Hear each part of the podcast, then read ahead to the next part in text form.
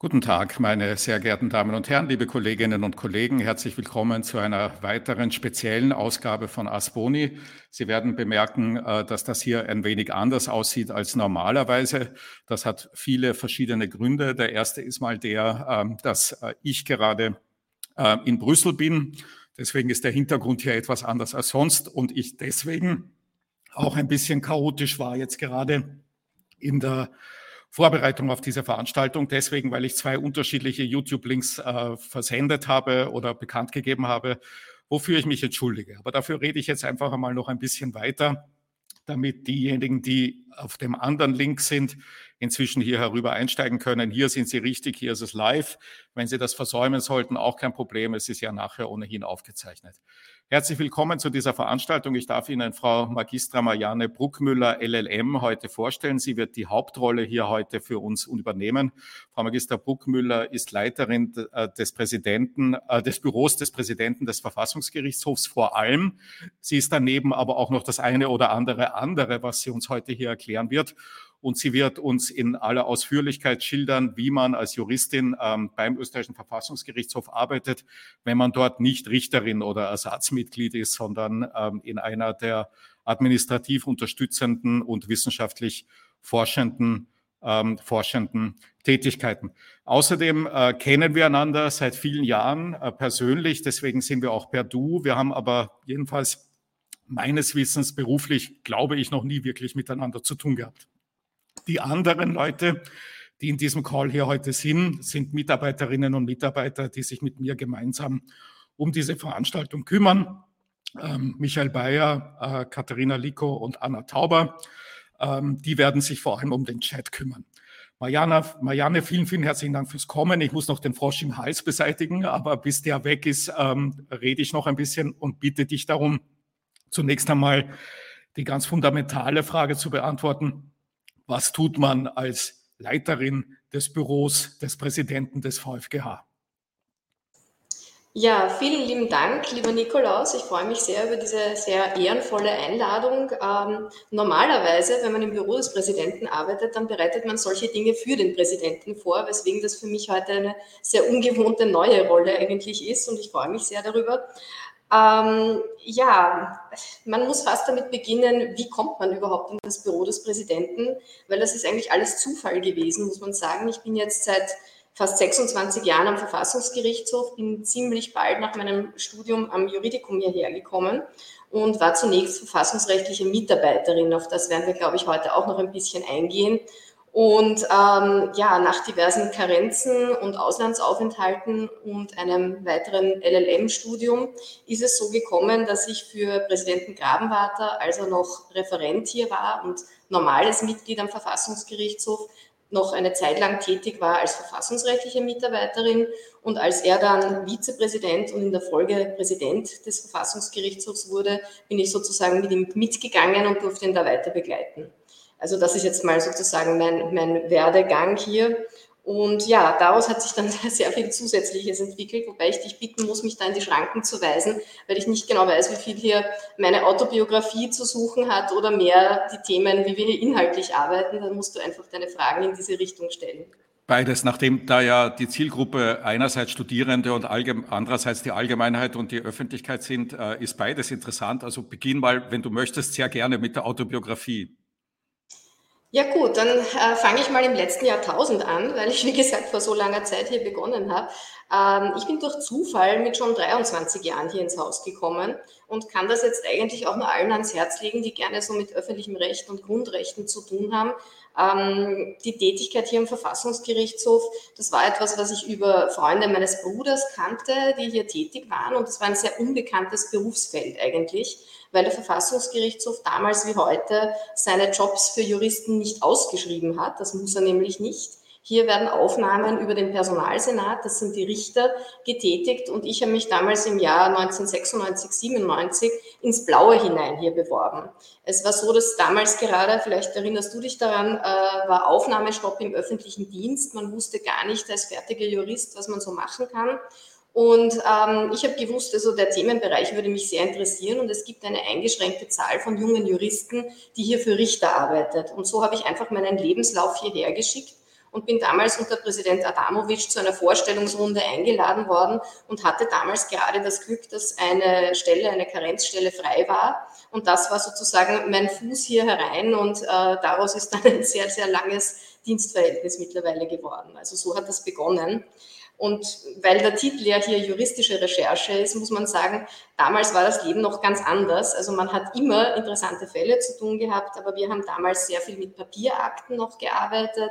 Wir haben recherchiert in Zettelkästen und es war also sehr viel Arbeit am, am Papier noch notwendig. Das hat sich also für heute sehr, sehr stark verändert. Darauf würde ich dann auch gerne nochmal eingehen, wie wir heute eigentlich Juristen arbeiten. Ähm, ja,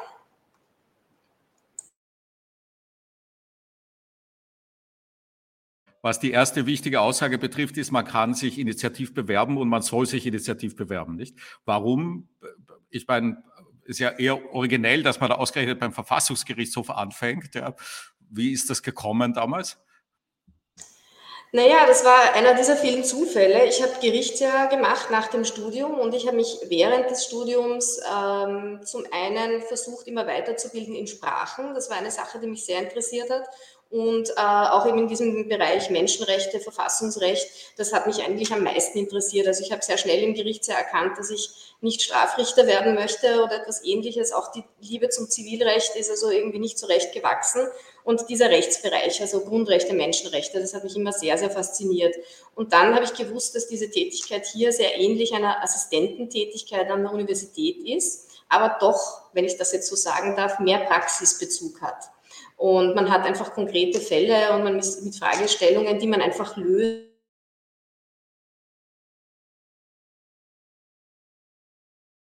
muss in einem Entwurf ähm, konfrontiert. Das hat mich sehr, sehr interessiert. So, jetzt weiß ich nicht sicher, ob du mich hörst, weil ich ein kurzes Internetproblem ich, ich hatte. Dich, ich habe dich gehört, aber es gab ein Internetproblem. Aber das, wir sind wieder beide da. Ja. Okay, sehr gut. Ja, mhm.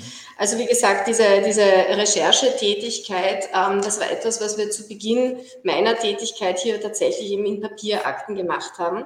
Und mhm. da muss ich sagen, das kann ich mir heute nach diesen etwas über 25 Jahren gar nicht mehr vorstellen, bei der Tätigkeit, die ich jetzt habe in einem Präsidentenbüro, wo wir ganz schnell viele Informationen haben müssen. Also ich habe beispielsweise diese Woche einen Besuch betreut von ukrainischen Verfassungsrichtern. Das war eine, eine sehr, sehr spannende Begegnung, die wir gestern hatten. Es haben letzte Woche einige ukrainische Verfassungsgerichte bei uns angefragt, weil sie im Rahmen einer OSZE-Konferenz in Wien sein würden, ob sie uns besuchen kommen können. Und als Büroleiterin muss man natürlich solche Termine dann möglichst schnell vorbereiten. Und alle diese Dinge, die wir hier recherchiert haben, habe ich mich dann jetzt im Zuge der Vorbereitung auf heute gefragt, wie hätte ich denn das vor 20 Jahren gemacht? Wahrscheinlich hätte man im Außenministerium angerufen und sich irgendetwas faxen lassen.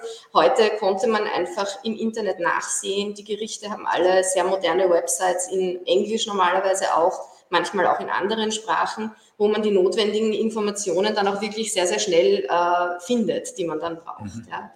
Also es war jetzt für mich ein Wechsel fast in, wie in, in ein Politikerbüro. Das ist äh, der große Unterschied. Ja. Ja, na vielleicht magst du mal, um das ein bisschen stärker noch zu illustrieren, so einen typischen Arbeitstag beschreiben, also einen typischen und einen atypischen Arbeitstag vielleicht beschreiben, also den, den prädestinierten so wie jeder Tag und vielleicht den aufregendsten des letzten Jahres. Ah, das ist jetzt eine schwierige Frage. ähm, ja, also der typische Arbeitstag, der ist jetzt bei uns nicht so extrem geregelt. Es gibt für uns äh, am Verfassungsgerichtshof zwei Welten. Das eine ist Session, da wird ausschließlich beraten und das sind eigentlich drei Wochen der Beratung gewidmet, wo der Präsident sich auch sehr auf die Vorsitzführung und Vorbereitung äh, der Fälle konzentrieren muss. Da ist es so, dass man als Büroleiter relativ wenig ähm, andere Dinge zu tun hat. Also da geht es eher darum zu schauen, dass wenn Anfragen von außen kommen, der Präsident ist ein sehr gefragter Teilnehmer an verschiedenen Veranstaltungen, international und national, da muss man meistens ein bisschen dann vertrösten. Also es geht darum, Termine zu vereinbaren, Termine vorzubereiten. Ähm, ja, während der Session steht das alles ein bisschen. Und wir vom Büro des Präsidenten kommen dann in Aktion dann wieder, wenn der Präsident äh, Zeit hat, international beispielsweise Reisen zu unternehmen, um das vielleicht ein bisschen zu erklären, wie wir hier überhaupt arbeiten. Also das wissen jetzt hier die angehenden Juristen bestimmt, der Verfassungsgerichtshof, Hüter der Verfassung, äh, tagt in Sessionen, die zumindest ähm, viermal im Jahr für drei Wochen stattfinden, bei Bedarf aber auch öfter. Letzte Woche hat eine eintägige Zwischensession stattgefunden. Das ist sozusagen die Hauptaufgabe, die total im Vordergrund steht. Alles andere, was wir hier machen, ist dem nachgeordnet. Ähm, das bedeutet, der Verfassungsgerichtshof hat wohl internationale Aktivitäten.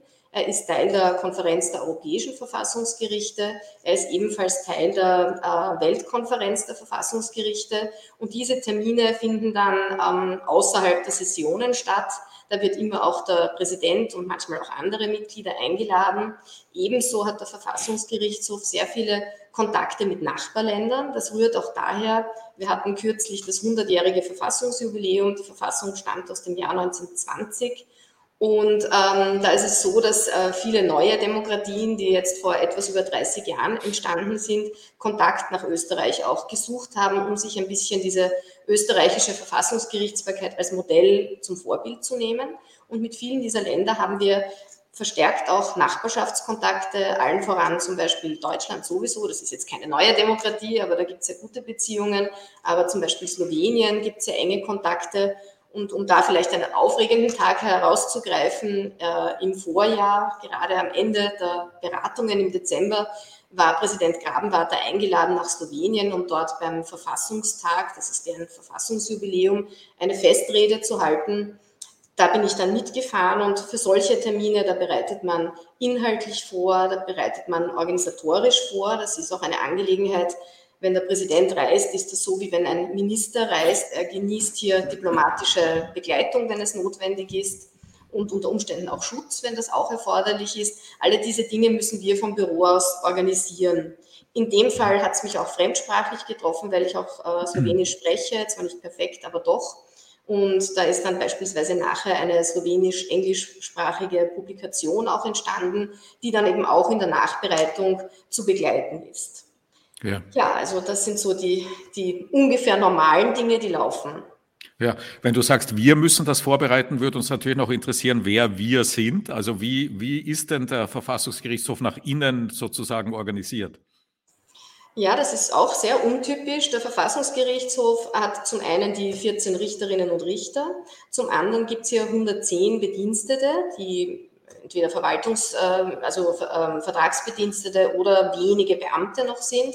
Von diesen 110 sind ungefähr 40 bis 60 Juristinnen und Juristen. Ähm, hier gilt wieder diese Zweiteilung. Es gibt das Präsidium, in dem ich auch tätig bin und in dem die IT-Abteilung, die Bibliothek, die internationale Abteilung sozusagen arbeitet. Und dann gibt es die Richterinnen und Richter, die eben mit Juristen zusammenarbeiten. Das heißt, jeder Richter hat ungefähr drei bis vier Juristinnen und Juristen. Das sind Leute, die meistens eher jung sind. Das sind befristete Dienstverträge mittlerweile. Die sind für maximal viereinhalb bis fünf Jahre im Haus. Und diese Juristinnen und Juristen machen die Vorbereitung der Akten. Das heißt, die schauen sich die Fälle mit den Richterinnen und Richtern an. Das sind die, die Entscheidungsentwürfe vorbereiten für die Sessionen. Im Präsidium ist es so, dass der Leiter der Präsident ist. Der Präsident hat ähm, sozusagen die, die ähm, ja, Gewalt, ist der, der Vorgesetzte über das Präsidium. Dabei steht ihm ein Präsidialdirektor, der auch ein Jurist ist, ein ehemaliger Richter, also aus der Justiz, äh, zur Seite und mehrere Präsidialabteilungen gibt es hier. Das heißt, diese Stellen sind quasi der Support, damit diese gesamte Arbeit, die Rechtsprechung funktionieren kann. Also es gibt eine IT-Abteilung, es gibt äh, einen Generalsekretär. Jeden Tag langen bei uns, und das ist jetzt vielleicht für den, für den ITler bei dir äh, auch eher spannend, ähm, im elektronischen Rechtsverkehr langen jeden Tag äh, Anträge ein. Das sind ungefähr so 30 bis 40 Akten pro Tag, manchmal auch weniger. Diese Akten werden einmal angeschaut. Es ist noch nicht unbedingt klar, sind das alles Beschwerden oder Anträge oder ist es vielleicht etwas, was ähm, auf andere Weise als Unmutsäußerung nur über unseren ähm, sozusagen Kundenservice zu beantworten ist. Da bekommt jeden Tag der Präsident einen Vorschlag wie er diese Akten zuteilt. Das wird jeden Tag extra gemacht. In manchen Gerichten ist das ja so, dass das nach einem Rat funktioniert. Hier bekommt jeden Tag der Präsident eine Aktenzuteilung und verteilt dann elektronisch im elektronischen Akt, den wir hier verwenden, die Akten. Dann gelangen die Akten zu den einzelnen Richtern, die dann dort in dieser Weise, wie ich das beschrieben habe, bearbeitet werden. Die anderen Dinge sind ja der sonstige Schriftverkehr, der hier einlangt und äh, die gesamte Organisation des Hauses. Mhm. Also der Verfassungsgerichtshof macht da auch sehr viel an Öffentlichkeitsarbeit, an zusätzlichen Aktivitäten wie einen Verfassungstag oder einen Tag der offenen Tür und ein Projekt, das ich in den letzten zwei bis drei Jahren begleitet und geleitet habe, das heißt Verfassung macht Schule. Das ist vielleicht auch bekannt bei einigen Studenten, wenn wir Glück haben. Wir haben nämlich im Jahr 2019 versucht, ähm, versucht, muss ich gleich erklären, wieso es nicht gleich geklappt hat, ein Schulprojekt ins Leben zu rufen, bei dem wir uns gedacht haben, wir gehen zum einen verstärkt mit Mitgliedern in die Schulen, also so ab der Oberstufe oder bestimmte Schultypen ab ungefähr 14, 15 Jahren und stellen dort vor, was die Verfassung ist und was der Verfassungsgerichtshof macht. Wir müssen uns vorstellen, dass äh, junge Erwachsene mit 16 Jahren bereits wählen können. Und da ist es irgendwie sehr wichtig erschienen, dass man vielleicht ein bisschen Demokratie, Grundrechte, Menschenrechte, was hat die Verfassung mit mir zu tun, dass man das erklärt. Wie wir alle wissen, hat dann im Jahr 2020 leider die Pandemie diese Aktion zunächst mal beendet. Ich sage zunächst, weil wir dann eine Ausstellung, mit der wir durch die Bundesländer gewandert sind, ins Leben gerufen haben. Wir hatten damals 100 Jahre Bundesverfassung, das war das Jahr eben 2020. Und geplant haben wir dann eine Wanderausstellung, die dann im Jahr 2021 durch alle Bundesländer in einem Tourbus gereist ist, wo wir dann speziell Schülerinnen und Schüler und Schulklassen eingeladen haben, um dort ein bisschen etwas zu erzählen und die Ausstellung zu präsentieren. Und dieses Projekt hat jetzt auch eine Fortsetzung gefunden. Wir haben im letzten Jahr gemeinsam mit dem Jüdischen Museum eine Art Kombi-Ausstellung gemacht. Diese Ausstellung war ja auch im Juridikum zu sehen über Hans Kelsen. Und einige Teile, nämlich Hans Kelsen als Verfassungsrichter und Hans Kelsen als Architekt der Verfassung, das haben wir integriert in unsere Schulausstellung und momentan haben wir noch in einem ehemaligen Beratungszimmer, das uns zur Verfügung steht, so eine kleine Ausstellung, die wir auch verwenden, wenn Schüler, Schülerinnen oder andere Besucher zu uns kommen. Mhm. Auch dieses Konzept haben wir, da war ich auch also mit einem Team an, an Kolleginnen beteiligt. Das haben wir gemeinsam mit unserem Bibliothekar, dem Herrn Dr. Pauser, der auch am Juridikum Rechtsgeschichte unterrichtet und mit zwei weiteren Juristen hier betreut. Mhm. Ähm, ich habe jetzt zwei Fragen in dem Kontext. Das eine ist mal, ähm, also es ist vielleicht von außen nicht ohne weiteres erkennbar, wie die einzelnen Aufgaben verteilt sind zwischen dem äh, Generalsekretär, dem Präsidialdirektor und dem Büro des Präsidenten und dann dem Präsidenten und den einzelnen Richtern. Äh, und die zweite Frage, die hat damit zusammen, äh, hängt damit zusammen.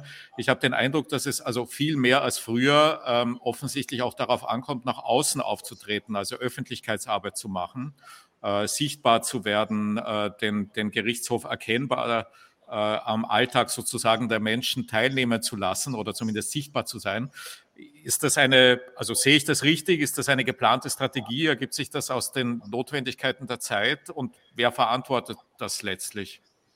Ja, das äh, ist auch eine gute Frage. Wir hatten in den letzten eineinhalb Jahren einen Restrukturierungsprozess im Haus und der hat eigentlich nur das Präsidium betroffen, aus den Gründen, die du eigentlich aufgezählt hast, nämlich die neuen Herausforderungen, wie gehen wir mit ähm, dem verstärkten Bedürfnis der Öffentlichkeit zu erklären, was der Verfassungsgerichtshof macht und auch mit diesen Anfragen, die uns immer wieder erreichen, wie gehen wir damit um. Wir haben da natürlich ein, eine, ein sehr knappes Personal. Also Daher, wenn du sagst Generalsekretär, Präsidialdirektor oder ich, also wir arbeiten hier sehr, sehr eng zusammen und haben auch versucht, das jetzt in ein bisschen klarere Strukturen ähm, zu geben. Ganz klar bleibt es trotzdem nicht, weil Vorrang ist halt immer die Rechtsprechung und diejenigen, die mit der Rechtsprechung und dieser Betreuung gerade stärker ähm, zu tun haben, weniger Zeit haben, die fallen dann phasenweise weg. Also wir haben kein sehr strenges Korsett, dass wir sagen zum Beispiel, es gibt nur drei Leute, die Führungen bei uns im Haus machen. Oder wenn dieses Schulprojekt, wenn wir Anfragen haben von Leuten, die beispielsweise aus wir haben Juristen aus einem bestimmten Bundesland zum Beispiel hier, also der Verfassungsgerichtshof bei den jungen Juristen kriegt immer wieder auch Dienstzuteilungen von den Bundesländern. Und diese Kollegen versuchen wir dann mitunter auch einzubinden. Also einfach um nach innen und nach außen so ein bisschen äh, sichtbar zu machen, was wir tun. Ähm, das Notwendige, also ich glaube, dass eine, ich habe das über die Jahre am Verfassungsgerichtshof ein bisschen beobachtet. Man hat früher ein bisschen in ganz Europa, glaube ich, noch die Meinung vertreten, ein Gericht spricht ausschließlich durch seine Entscheidungen. Und damals gab es, also als ich hier begonnen habe, auch keinen eigenen Mediensprecher, keine Mediensprecherin. Das ist alles damals über die Generalsekretärin gemacht worden und das ist sich auch ausgegangen.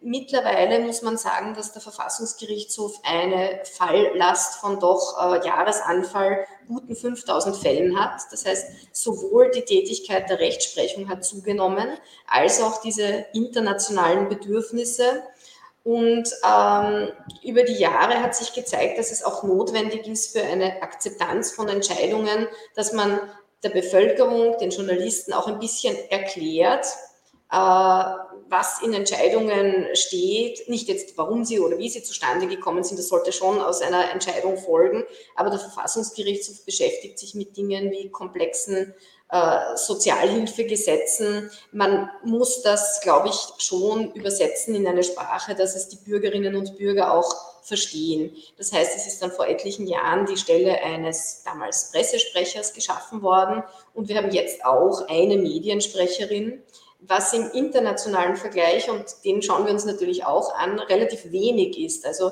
wir haben jetzt gerade zu tun mit dem italienischen Verfassungsgericht. Da bin ich dabei, eine Reise mitzuplanen, die die österreichischen Richter auf Einladung der Corte Constitutionale wahrnehmen im Mai. Und da zum Beispiel ist Präsident Grabenwater auch eingeladen, an einem Podcast-Interview, äh, also dort ein Interview zu geben, mhm. weil das italienische Verfassungsgericht hat sehr, sehr viele Aktionen, wie man in Social Media beispielsweise auftritt. Es mhm. ist natürlich für ein Gericht sehr schwierig, ähm, ja, Social Media ist etwas, was die, die, soll ich sagen, Meinungen ein bisschen spaltet. Wie viel ist da notwendig, wie viel ist da gut? Wahrscheinlich ist ein Instagram-Auftritt nicht unbedingt erforderlich. Und der Verfassungsgerichtshof nutzt von diesen äh, Möglichkeiten jetzt derzeit aktiv nur Twitter. Und das nicht sehr intensiv. Also die meisten Informationen findet man nach wie vor auf der Website des Verfassungsgerichtshofs und die Pressesprecherin, die Mediensprecherin stellt jedes Mal vor den Beratungen eine Übersicht über die äh, geplanten Fälle und nach den Beratungen eine Presseaussendung, eine Presseaussendung über interessante Entscheidungen dann online.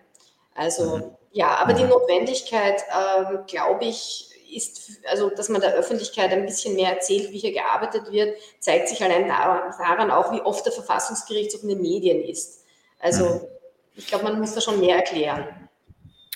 Und das hat sich verändert, nicht? Und das macht also hauptsächlich die Pressesprecherin dann die Kommunikation sozusagen, zumindest wenn es auf Twitter geht. Das machen nicht die Richterinnen und Richter. Sind Richterinnen und Richter auf äh, Social Media Kanälen aktiv?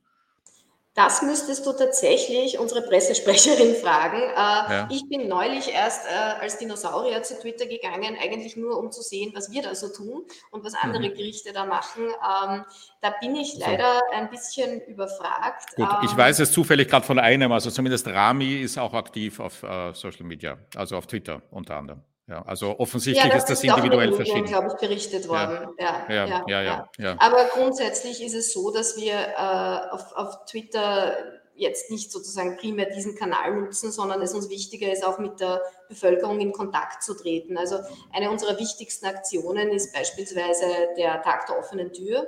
Das ist mhm. etwas, wo auch sozusagen alle, die, die irgendwie können, gebündelt auftreten und am Nationalfeiertag hier im Haus am Verfassungsgerichtshof die Türen öffnen und hier Mitglieder und Mitarbeitende erzählen, wie hier gearbeitet wird. Also ich ja. mein Eindruck wäre, aber natürlich, ich, ich sitze jetzt hier im Haus und sehe jetzt nicht alles andere, ähm, dass das fast das Effizienteste ist, den Leuten Fragen zu beantworten und direkt mit ihnen ins Gespräch zu kommen. Ja, du hast jetzt vorher in einem Nebensatz eigentlich gesagt, dass es 30 bis 40 Juristinnen und Juristen gibt, die mit den Richterinnen und Richtern zusammenarbeiten. Vielleicht kannst du noch ein bisschen dazu erklären, wie man das wird und warum man das macht, also was die Perspektive dieser Menschen ist. Ja, das ist ebenfalls eine gute Frage, zumal ich seit April auch zuständig bin für Personalentwicklung bei uns im Haus, weil das ein, ein ganz ein großes Anliegen ist, dass die Leute, die zu uns kommen und in der Regel eben befristete Verträge bekommen, dass die auch einen guten beruflichen Weiterweg dann beschreiten können. Mhm. Ähm, man kann den ganz typischen äh, verfassungsrechtlichen Mitarbeiter wahrscheinlich damit, damit beschreiben, dass er in der Regel an der Universität Assistent war und mhm. dadurch im öffentlichen Recht vielleicht seine Dissertation schon geschrieben hat oder irgendein besonderes Interesse hat und äh, dann sich dafür interessiert und hier bewirbt. In manchen Fällen wird man vielleicht auch angesprochen von jemandem an der Universität, ob man sich für so einen Job interessiert und ob man sich bewerben möchte. Derzeit haben wir kein Ausschreibungsverfahren, aber da gibt es also auch die Überlegungen. Wir suchen immer wieder junge Leute, die, die sich interessieren hier. Und ähm, wenn man dann hierher kommt, ist es so, dass man eine Art Grundausbildung bekommt. Das bedeutet, in der Regel haben die Leute eben noch nicht jetzt zehn Jahre Berufserfahrung, sondern sie sollen die Möglichkeit bekommen, die normale Verwaltungslaufbahn zu machen.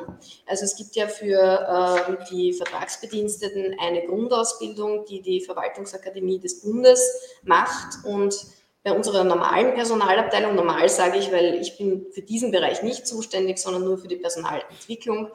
Unsere Personalabteilung führt dann mit jedem neu eintretenden Mitarbeiter, mit jeder Mitarbeiterin ein erstes Ausbildungsgespräch und stellt dann einen Ausbildungsplan zusammen.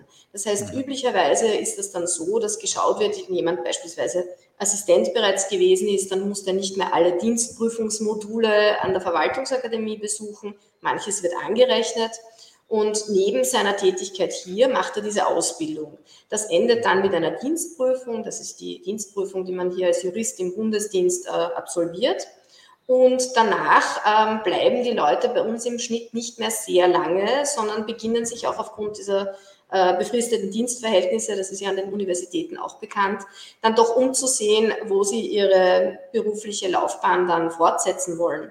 Mhm. Ähm, aus der Erfahrung kann ich nur sagen, die Leute gehen weg wie die warmen Semmeln. Das ist nicht nur erfreulich für uns, ähm, wir haben Leute, die direkt von hier dann Mitglieder in den Verwaltungsgerichten werden, also bei den Landesverwaltungsgerichten oder im Bundesverwaltungsgericht. Also immer wenn dort ausgeschrieben wird, dann, dann zittern wir schon, dass jetzt sehr viele auf einmal weggehen. Letztes Jahr war es tatsächlich so, dass fast ein Viertel der Belegschaft zeitgleich an das Verwaltungsgericht Wien gewechselt hat.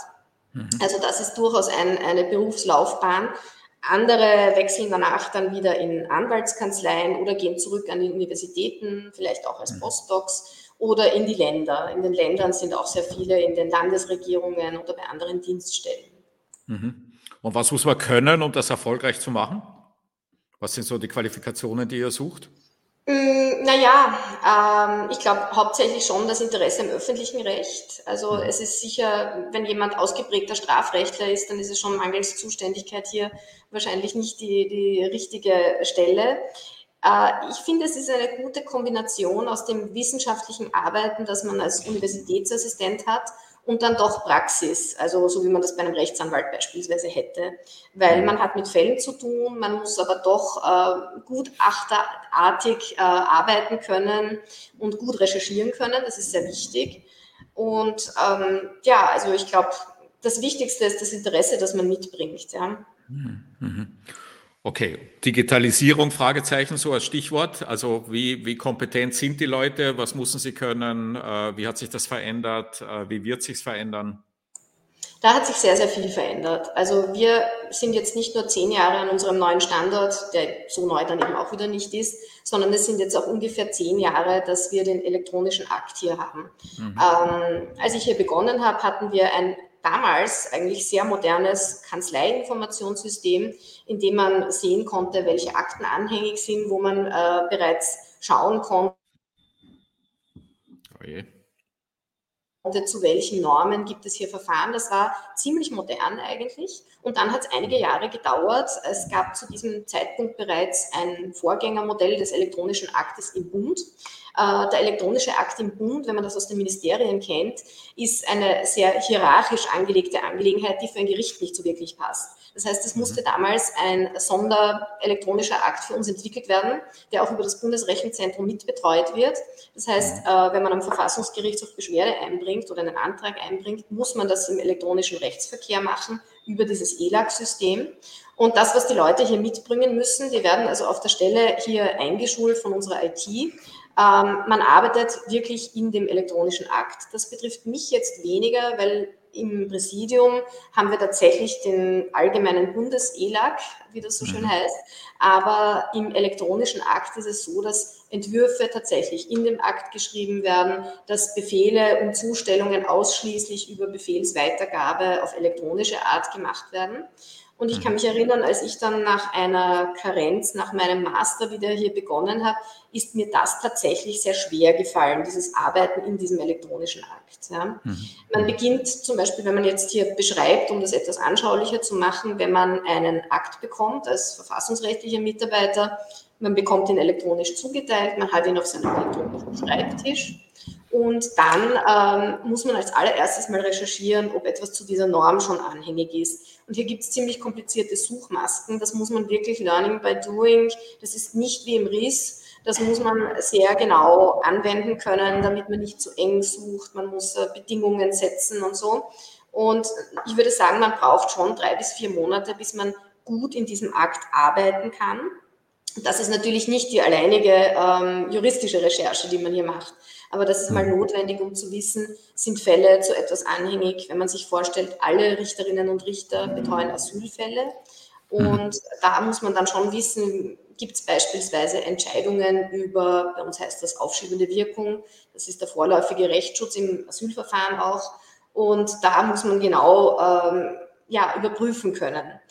Das Gute ist, es gibt auch bei Fehlern immer noch ein paar Kontrollen. Also das Präsidium hat auch eine Stelle für Asylkoordination. Es werden Entwürfe von vielen Augen angeschaut. Also es ist die Wahrscheinlichkeit sehr gering, dass hier etwas übersehen wird.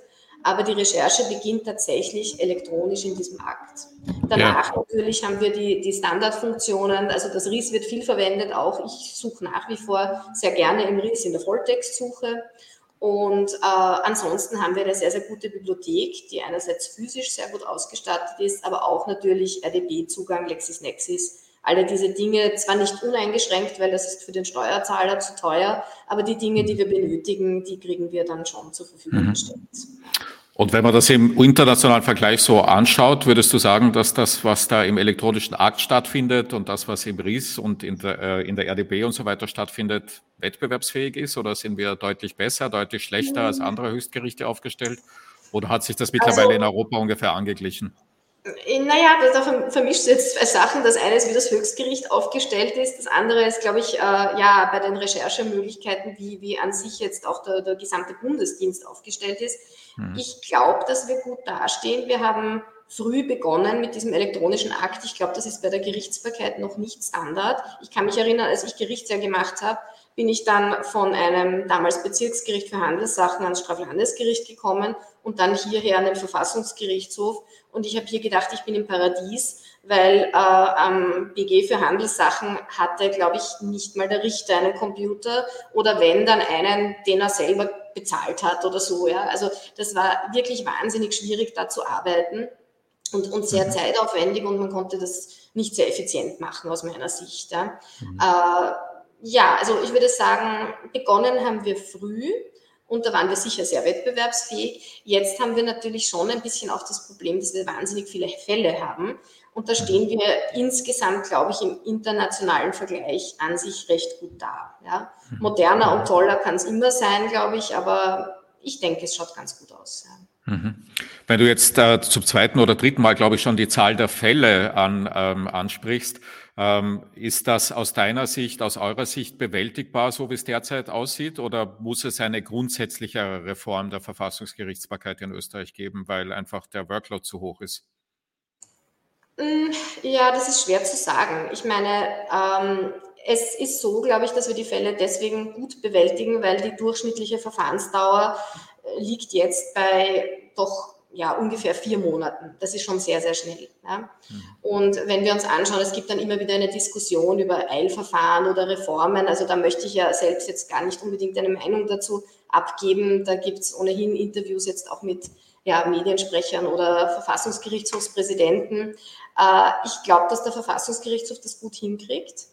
Ich glaube auch, dass zum Beispiel das Sessionensystem, das wir haben, oft ein bisschen zu sehr in den Vordergrund gestellt wird, weil der Verfassungsgerichtshof, äh, also der Präsident, kann jederzeit eine Beratung einberufen. Und wenn wir uns das anschauen, insbesondere mit der Zuständigkeit in Untersuchungsausschüssen, ist das auch regelmäßig der Fall. Das heißt, ähm, wenn es notwendig ist, wegen der Dringlichkeit, weil es beispielsweise, so wie im Untersuchungsausschussverfahren, eine Frist gibt, was ja die Ausnahme ist für den Verfassungsgerichtshof, das gibt es sonst nur bei den Wahlen in bestimmten Fällen, bei den Europawahlen zum Beispiel, äh, oder bei der Bundespräsidentenwahl war das auch so, dann werden ohnehin Beratungen angesetzt. Also ich weiß nicht, ob es da gravierende Reformen bräuchte, um sozusagen noch schneller zu sein. Es gibt ja auch immer wieder den Ruf nach einem Eilverfahren.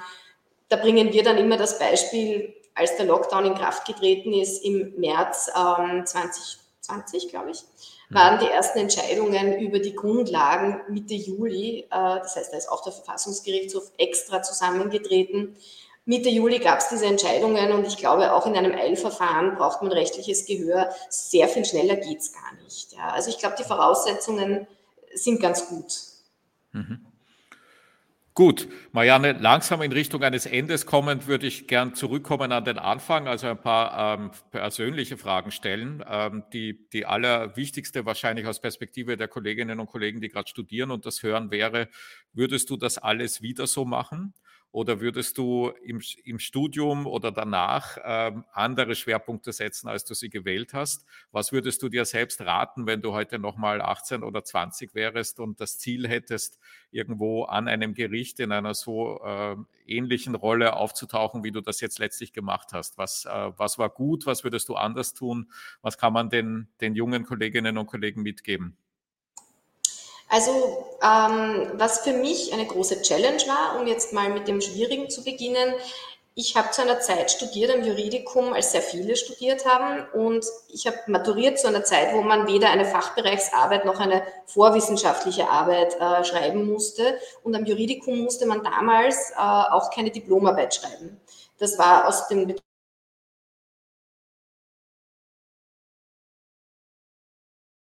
Betreuungsgründen sozusagen, das war nicht möglich, es waren zu viele Studenten.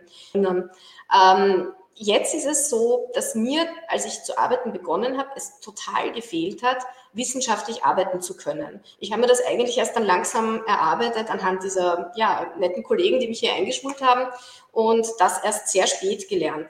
Was ich aber hingegen großartig fand, und das ist etwas, was ich auch allen gerne mitgeben möchte, man hatte damals die Möglichkeit, am Juridikum Sprachkurse für Juristen zu belegen. Ich kann mich erinnern, ich war in Englisch und Französisch für Juristen. Ich habe auch ein Erasmus-Semester in Frankreich gemacht. Das ist etwas, was ich wirklich allen nur sehr, sehr raten kann. Ähm, ich habe Just gewählt, obwohl ich ein bisschen überlegt habe, Dolmetsch zu studieren und lustigerweise dann eigentlich mit Mitte 30 plötzlich diese Dinge wieder gebraucht. Äh, für mich ist jetzt die Arbeit in Fremdsprachen die totale Grundvoraussetzung für meine Arbeit. Ich muss Entscheidungen auf Englisch und Französisch sowieso lesen können. Ich muss in Videokonferenzen manchmal switchen zwischen Englisch und Französisch, bei der Begleitung auch. Und äh, das ist das, was ich ähm, allen raten kann, wenn sie vielleicht auch noch zweisprachig sind, überhaupt äh, das auszubauen, weil man damit einfach einen Zusatzvorteil hat. Ja. Sonst weiß ich nicht, ob ich viel anders machen würde. Ich habe auch viel Glück gehabt und ja, es hat immer viel Freude gemacht. Mhm. Gut, also Fremdsprachen heißt wahrscheinlich auch Auslandsaufenthalt, wenn möglich, nicht auch schon während des Studiums. Heißt äh, die wissenschaftliche Arbeit auch Promotion oder ist das ein Nice to Have? Dazu weiß ich jetzt leider nicht genug über das Juridikum. Wie ist das momentan? Muss man so etwas wie eine Art Bachelorarbeit oder irgend so etwas jetzt schreiben, Diplomarbeit oder? Also es gibt die Diplomarbeit, äh, anders als noch zu vermutlich deiner Studienzeit ist das allerdings keine Klausurarbeit mehr, sondern es sind zwei wissenschaftliche Hausarbeiten, Seminararbeiten, die man schreiben muss. Ja, also ich glaube, dass man eine Dissertation nicht unbedingt schreiben muss. Ich habe es nicht gemacht Ja. Ich glaube, dass es gut ist, immer über den Tellerrand zu schauen. Also ich weiß, du unterrichtest ja auch an der University uh, of Vienna Summer School. Das ist eine Sache, die ich mhm. auch sehr, sehr empfehle.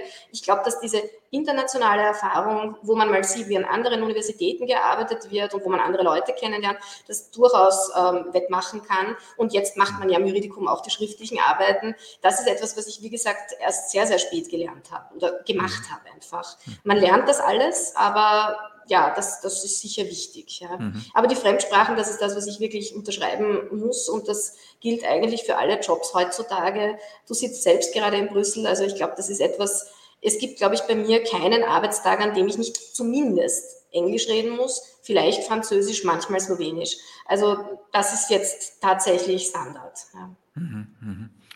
Gut, ähm, Marianne, ich glaube, wir haben einen guten Überblick geboten über das, was, äh, was deinen Ta Alltag so ausmacht und auch was deinen Beruf ausmacht.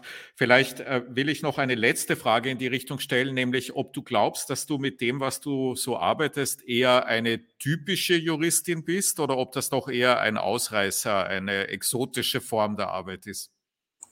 Also ich glaube, es sind wahrscheinlich beide Welten hier am Verfassungsgerichtshof ein bisschen exotisch. Also sowohl diese Arbeit, die die Juristinnen und Juristen hier machen, die mit sehr viel Verantwortung schon auch äh, verbunden ist, weil, weil das ja doch sehr brisante Fälle und ein hoher Arbeitsdruck ist. Und die arbeiten sicher klassisch juristisch. Ich arbeite sicher nicht klassisch juristisch, aber auch viel juristisch. Also es ist, es ist immer eine Mischung. Ähm, ja, ganz typisch ist es sicher nicht, aber es, ist, es macht sehr viel Spaß und ja, ich kann es nur weitergeben. Also auch das, das Interesse bei allen hoffentlich geweckt zu haben. Wir freuen uns immer über Bewerbungen. Und kann ich nur sagen, ja, das wäre schön. Das ist noch meine allerletzte Frage, aber davor noch die Bemerkung. Ich glaube, dass es in ganz vielen juristischen Berufen mittlerweile so ist, dass man eben nicht nur, unter Anführungszeichen, nicht nur juristisch arbeitet, sondern daneben alles mögliche andere auch noch tut. Das ist jetzt also insoweit ist ein atypischer Beruf dann gar nicht so atypisch. Er ist halt nur anders typisch als vielleicht viele andere. Aber eine letzte Frage eh in dem Kontext noch. Wenn man Interesse hat, äh, sei es an einer Tätigkeit, sei es am Gericht selbst, was sind die besten Wege, abgesehen von denen, die wir schon besprochen haben? So, jetzt hapert es mit der Technik.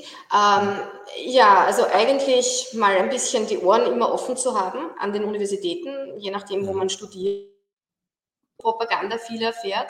Ähm, was wir schon planen in der Zukunft, ist auch ähm, aktiv nach Leuten zu suchen. Das ist etwas, was bei uns ein bisschen jetzt im Aufbau ist, äh, wo wir hoffen, dann auch vielleicht über die Website Informationen auf, herauszustellen. Also wie gesagt, Ausschreibungen in dem Sinn haben wir nicht, so wie in den Ministerien, aber man kann durchaus mal, was wir eher nicht haben, sind Verwaltungspraktika für Studenten. Das schaffen wir in der Betreuung nicht, aber wenn man mit dem Studium fertig ist, kann man durchaus mal eine Bewerbung auch schicken. Also das wird alles angeschaut, das wird nichts geschreddert. Und das schickt man dann an dich oder wo? Oder Nein, also an den Verfassungsgerichtshof. An den Verfassungsgerichtshof. Also das ist und wird dann intern aufgeteilt, ja. Okay, genau. gut. Genau. Gut. Vielen, vielen herzlichen Dank, Marianne. Ich würde gern die anderen drei kurz mal noch reinbitten, wenn das möglich ist, äh, und fragen, ob es äh, Fragen gegeben hat, die äh, ich hier übersehen habe oder sonstige Kommentare, die sich irgendwo ähm, gestellt haben. Also beim SAS kam leider nichts rein. Okay, und auf YouTube habe ich, glaube ich, eh auch zugesehen. Da, ja, äh, da war auch nichts. Wunderbar. Das heißt, wir haben alle Fragen, die wir, die wir hätten stellen sollen, offenbar gestellt. Marianne, vielen herzlichen Dank für dein Kommen. Ihnen, die Sie zugehört haben, vielen herzlichen Dank fürs Zuhören. Entschuldigen Sie die technischen Schwierigkeiten am Anfang, die eben, wie gesagt, alle auf mein Konto gehen. Ähm, dafür entschuldige ich mich nochmal ganz herzlich. Ich äh, danke Ihnen ganz herzlich, dass Sie da waren, trotzdem, dass Sie durchgehalten haben. Und Marianne, ich danke dir ganz, ganz herzlich dafür, äh, dass du dir die Zeit genommen hast. Alles Liebe und Gute und bis bald. Auf Wiederhören. Dankeschön. Auf Wiederhören.